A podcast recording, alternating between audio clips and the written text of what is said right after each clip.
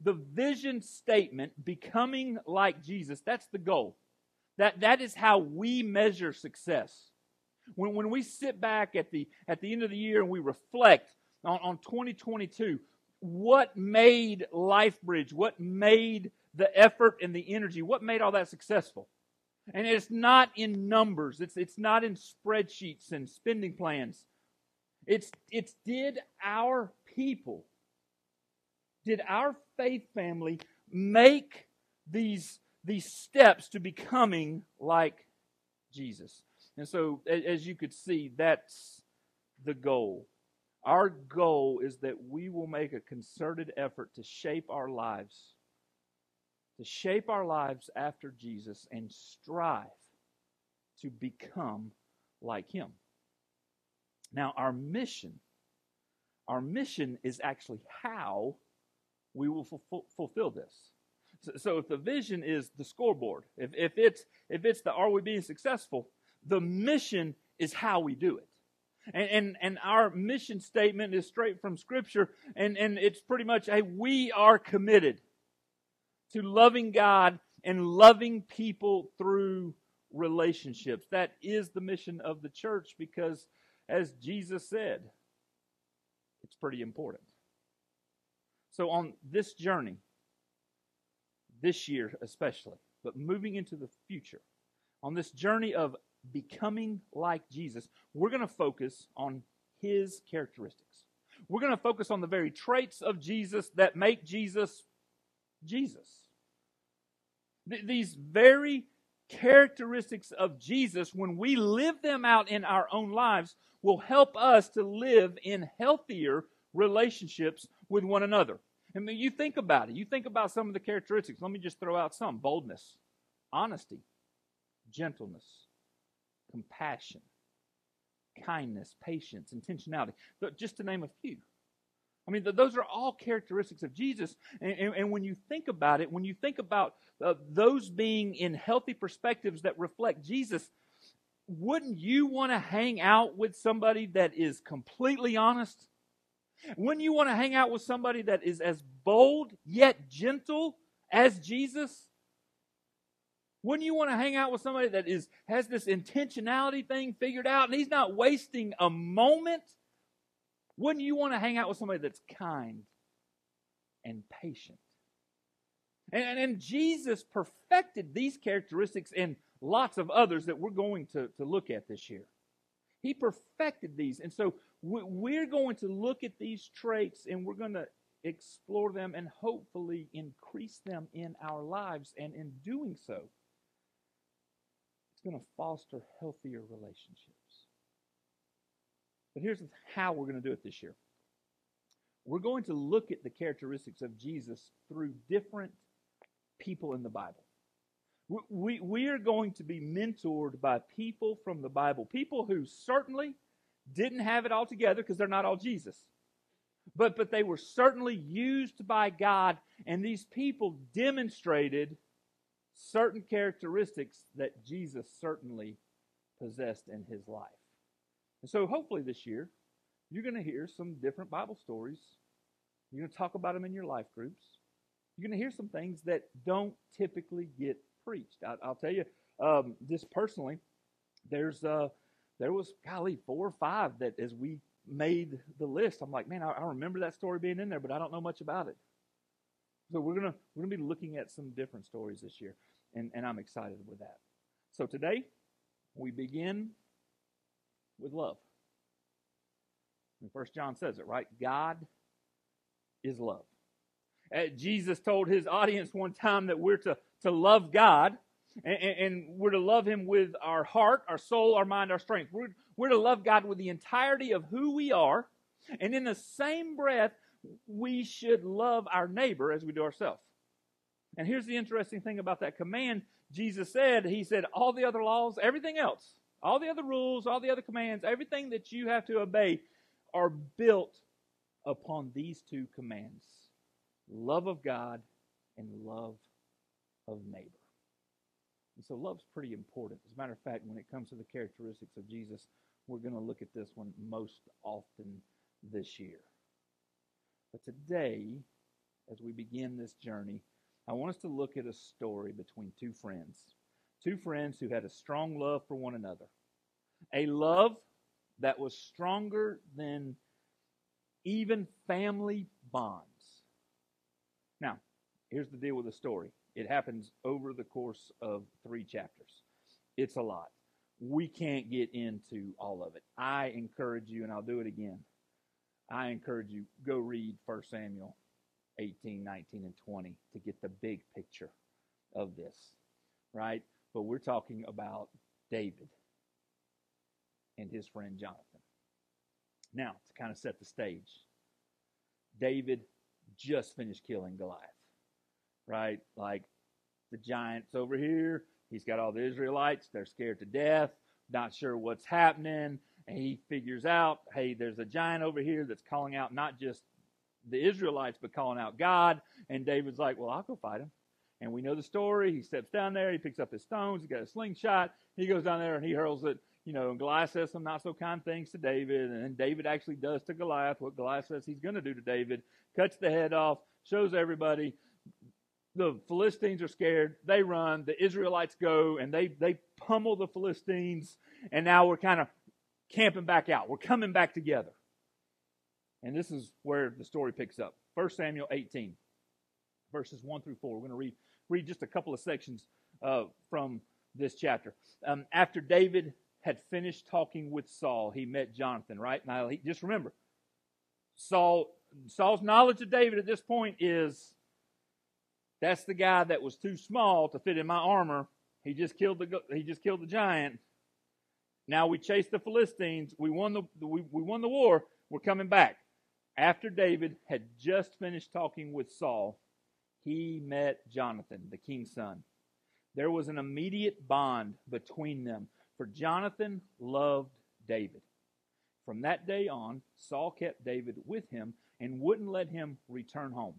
And Jonathan made a solemn pact with David because he loved him as he loved himself. Jonathan sealed the pact by taking off his robe and giving it to David, together with his tunic, sword, bow, and belt. Apparently, that's a cultural thing, right? I love you so much, I'm going to take off all my clothes. Here's my sword. Here's my bow. Here's my belt. It's it's yours. This this this shows everybody that we have this bond. And here's my word that that I love you. Now, jump over another chapter to chapter 19. And there's a lot that goes on. Can't cover it all. Jump over to 19. Saul now urged his servants and his son Jonathan to assassinate David. Things have taken a turn pretty quickly. Okay? But Jonathan, because of his strong affection for David, told him what his father was planning.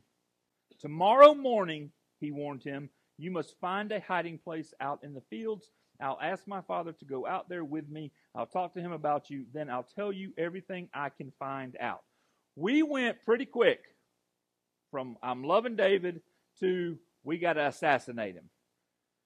Now, and we'll, we'll kind of fill in some blanks in just a moment.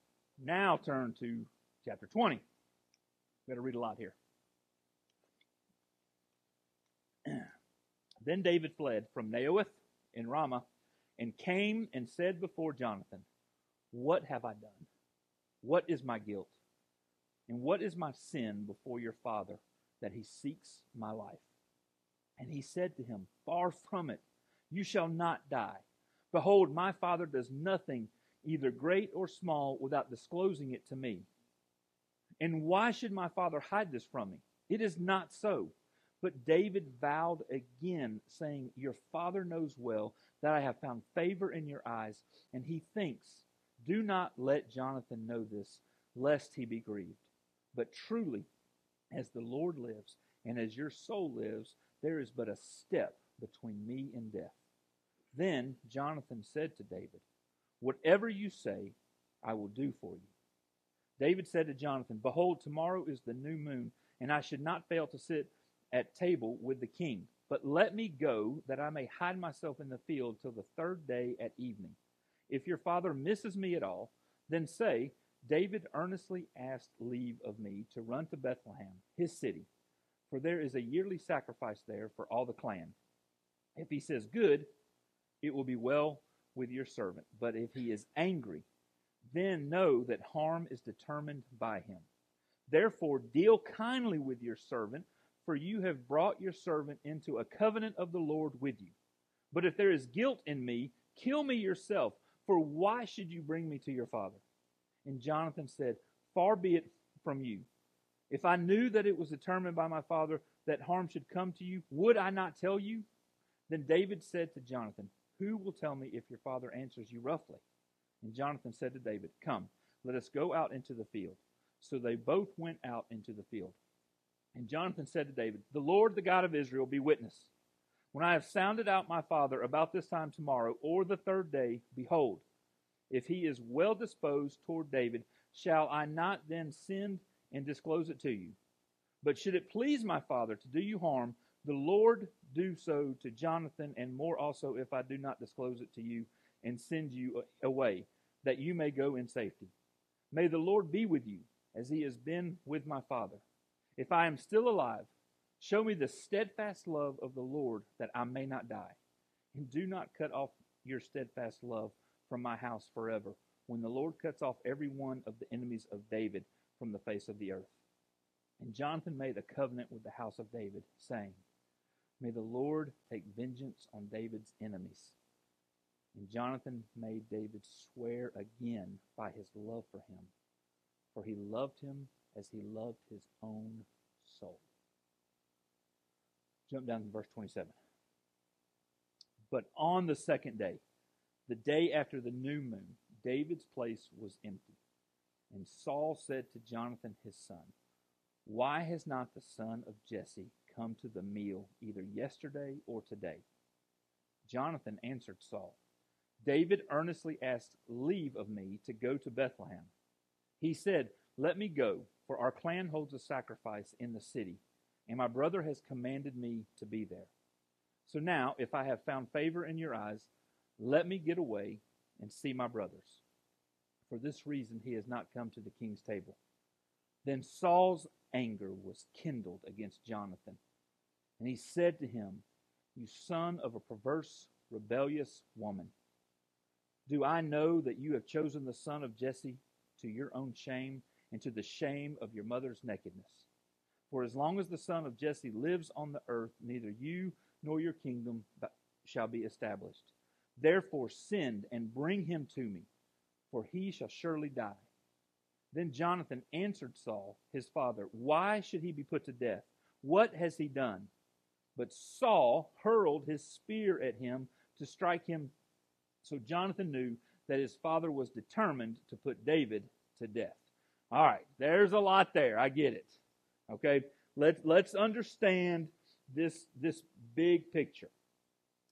David comes on the scene by killing Goliath. King Saul is very much impressed with all that David can do, and he brings him into his royal court. All right, he's a musician. He plays the harp. He calms Saul's nerves. He, he fights for him. Anything that he asks, David does it. And David, it says, he's not even allowed to go back to his family. He's not even allowed to go back home. Time passes, and David's success for King Saul, it just it just continues to increase. The, the people sing songs. Hey, King Saul kills people by the thousands, but David kills them by the tens of thousands. David is becoming more and more famous in the land.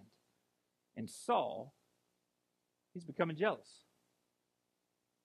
The jealousy leads King Saul to try and kill David a few different times.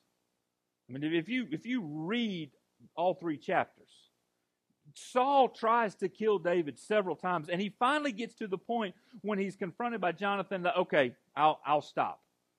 David really hasn't done anything. He's really a good guy. All he's done is serve me faithfully. He's served Israel well. So I'm, I'm going to stop. But the jealousy just keeps coming up. So as you read chapters 18 and 19, know that there's a lot of drama. Okay, it, it, it's a full blown soap opera. And after Saul calms down, he makes the vow I'm not going to kill or hurt David. Then we get to chapter 20. David is worried that King Saul is out for him again. And Jonathan says, No, he's, he's not. And David's like, Yes, he is. And Jonathan's like, No, he's not. Look, look, I, if I knew if, if if he were out to get you, I would know it. And Jonathan has this deep love for David. And he says, You know what? I'm going to find out. All right? So David and Jonathan, they formulate a plan and then they work the plan. And as they do, Saul's heart, his intentions are revealed to Jonathan. And this is what he says. I hope you heard it in the story. as long as David lives, you will never be able to establish your kingdom on earth. That's what King Saul is saying to his son, who is the rightful heir to the throne. Saul then says some not so nice things about Jonathan's mother, and then hurls a spear at his son. Now, one time he hurls a spear at David, he pins the spear in the wall. All right, so I mean, like Saul's got an arm, he's got a cannon. And now he's even throwing a spear at his own son. Jonathan's love for David through the saga with his father remains steadfast. As Saul is wrestling with his demons and the struggles that, that he faces, Jonathan's love for David remained strong. And when it comes to choosing his father's wishes or his friendship, Jonathan's love for David was stronger than his jealous father's wishes. This is not going to come up on the screen, but listen to this. This is right after this is right after Saul tries to kill his son, Jonathan. As soon as the boy was gone, David came out from where he had been hiding near the stone pile. Then David bowed three times to Jonathan with his face to the ground. Both of them were in tears as they embraced each other and said goodbye, especially David. At last, Jonathan said to David, Go in peace, for we have sworn loyalty to each other in the Lord's name. The Lord is the witness of a bond between us and our children forever. Then David left, and Jonathan returned to the town. You see the bond. You see the bond these two young men have for one another. It, it, it's, in, it's intense. All right, it's strong. Here's what we need to remember about the big picture, right? Jonathan is giving up a lot. Saul wants his name to be great. He, he wants his family's name to be great. And, and so he, he wants his oldest son, Jonathan, to be the next king, which, based on earthly kingdoms, that's the ritual. That's the way it happens all around Israel. But, but one thing we got to remember God did not establish this kingdom. Man established this kingdom. God had a different plan from the very beginning. And it did not include Saul and his family being the king. But from the earthly, from a earthly perspective, Jonathan is giving up his right to be the next king in this relationship. And he says, my, my relationship with you is greater than what I desire. It's greater than what my father desires. See, God has this different plan. David's going to be the next king, and that's known by Saul. That's known throughout the land that David is the next one to succeed Saul. But Saul wants he wants his son in there. And so the love that Jonathan has for David is greater than his desire to be the next king. Church, this is this love is the kind of love that Jesus is asking you and I to make. He, Jesus is there with his disciples. John chapter 13. This is hours before the cross, a new commandment I give you. That you love one another just as I have loved you you also are to love one another. By this, all people will know that you are my disciples if you have love for one another. there is this sacrificing love that Jesus commands you and I to have. We are to have this type of love for one another. And he says, by this love, okay, by this sacrificial love, the world will know that you are Christ followers. I mean, I, there's a sermon right there just in that part of this verse. And your life, I mean, does the does the world know that you are a follower of Christ because of the sacrificial love that you continually, day in, day out, live? Do they know that you're a follower? Or do you have to tell them? And here's the thing Jonathan demonstrated this sacrificial love in his relationship with David. He said, I'm willing to sacrifice what my father wants, what, what is rightfully mine based on this earthly perspective. I'm willing to give that up and surrender to the heavenly plan of David being the rightful king. So when you read all three chapters of 1 Samuel 18, 19, 20, you will see that Jonathan demonstrates this tremendous commitment to David. Through all that David went through, Jonathan is there. We, you and I today, we become like Jesus when we commit to loving God, but to commit to loving people the way David and Jonathan did. That's why this is the mission of our church. It, it doesn't happen without commitment. And, and, so we talk about this for a second. We're, we're committed to loving God and people through relationships.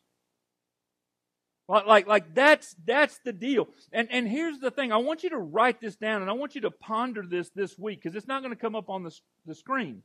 This word commitment is a big deal. Because here's the thing. Commitment requires effort. Okay? Commitment requires tremendous effort in some cases. Commitment requires sacrifice. commitment requires humility. I mean, if we're, if we're going to give this sacrificial love, if that's what we're talking about, if, if we're going to rise to the level of that, what Jonathan showed David through, through all the saga that he went through, there was this strong level of commitment. It takes effort on our part to commit to loving people in a relationship. It takes sacrifice. And it takes humility the unconditional sacrificial love for anyone. Amanda, my wife, my mom and dad, my children, even God. The sacrificial love that Jesus asked us to show to one another requires commitment. And here's the here's the kicker in this. it's not just meant for the lovable. like that's the thing. Jesus was talking about this, and we're going to share this in a couple of weeks, so you'll you'll hear this. But in Luke chapter six, Jesus is talking about love there too. And he says, What credit is it to any of you if you love the people who love you back? Like, like Griffin and I had a good day yesterday you know he's he's busy he's working he's got his life and we hung out yesterday and and it was just it was just an all around good good first portion of the day running errands doing things spending time together. Um and and man there was just there was just a, a great day. And and on our worst days i know that there is love returned back to me. The days that as a parent i have to parent and i parent hard and maybe i don't parent fairly there's still love right here. And, and, and Jesus is like, what credit is it to you, Michael, that you love your son who loves you back? And, and like for many of us, that's, that's where we want to stop in the loving process. He says the sinners do that. The sinners love other sinners. And, and he goes down this list and he, he keeps all these acts of love and showing compassion and different things. And it's no credit to you if you only love the people who love you back. That's when he says this line. Therefore, love your enemies. Uh, that one's tough. Therefore, love the people that you have differences with. That's, that's, that's hard. But that's what Jesus is giving this, his disciples in this, this new command. That, that's the, the premise of, of, it goes all the way back to the Old Testament. Love your neighbor as yourself. Who's my neighbor? It's anybody that I come in contact with, even the unlovable. But you can only do it in a relationship. Like, like that's that's how love works. Love has to be done through relationship. That's why we have this in here within our mission statement. We are committed to loving God and loving people in relationship. I, I always remember, you know, my time as a youth minister, Hartselle. I had all these kids, and, and, and they would just say, Oh, we love you every time. Oh, we love you. Oh, we love you. Oh, we love you. Oh, we love you. And, and that was just something that was just this thing that, that we say in our culture. We love you, we love you, we love you. But, but there's, there's no real deep relationship outside of the hours at church. Real love takes place in relationships. That's why we have a high value on small groups of people getting together often and doing things together so that we can practice and demonstrate this love. I talk to Stella almost every single Wednesday night when she leaves student life group that this right here, I don't even know what the story was, I don't even know what the lesson was.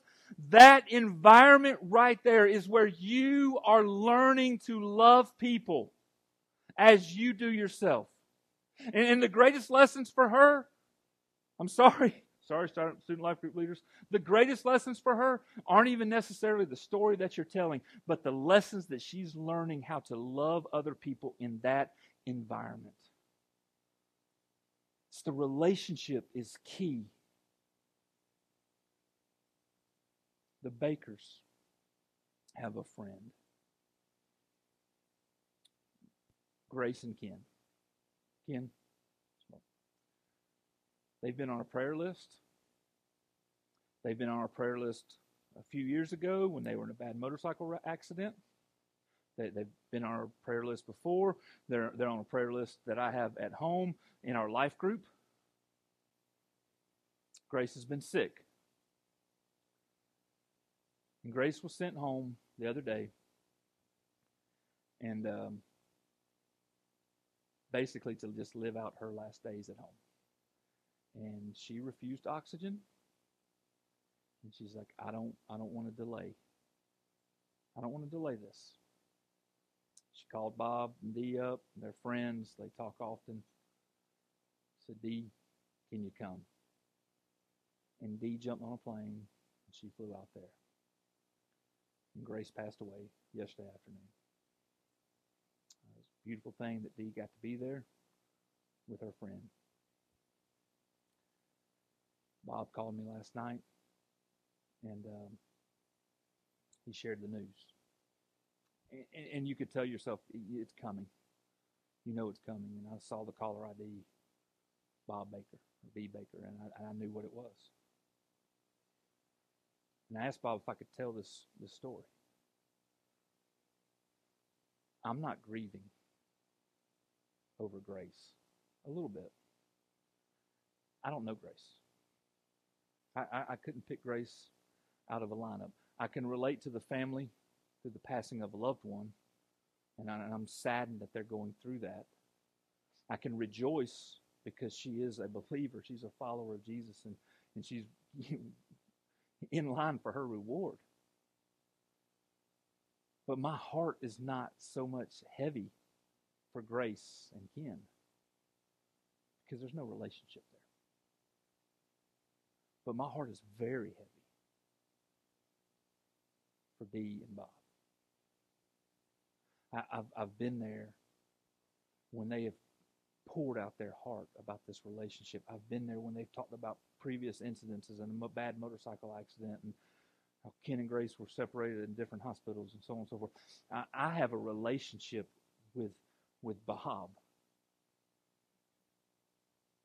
And my heart breaks, not for Grace, who I don't know, but for Bob and what he is going through. Love is demonstrated in relationships.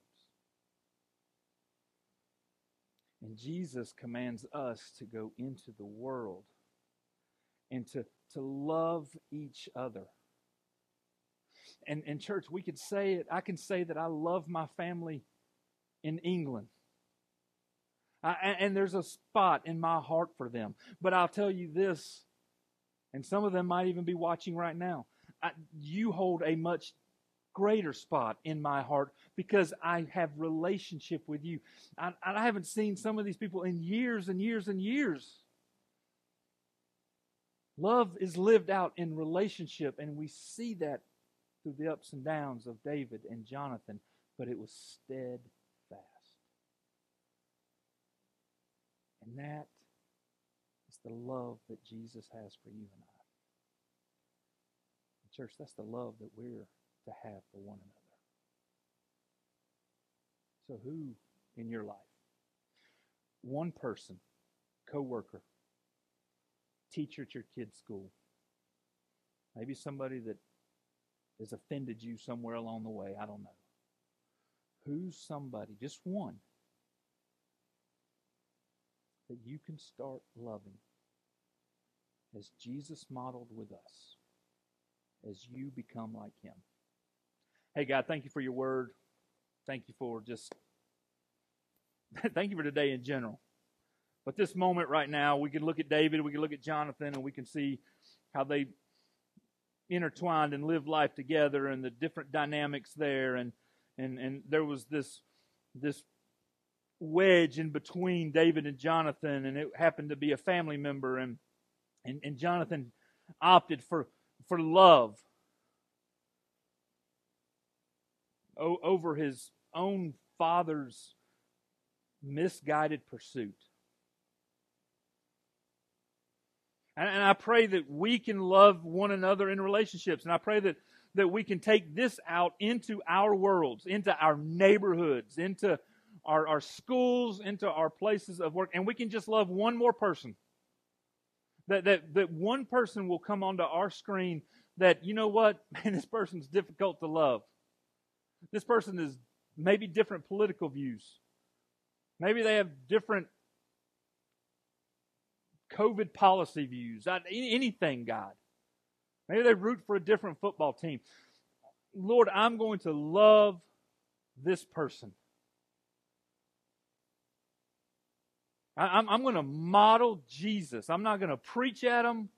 I'm going to love them the way that you do us, Father. And in doing so, God, may we take a step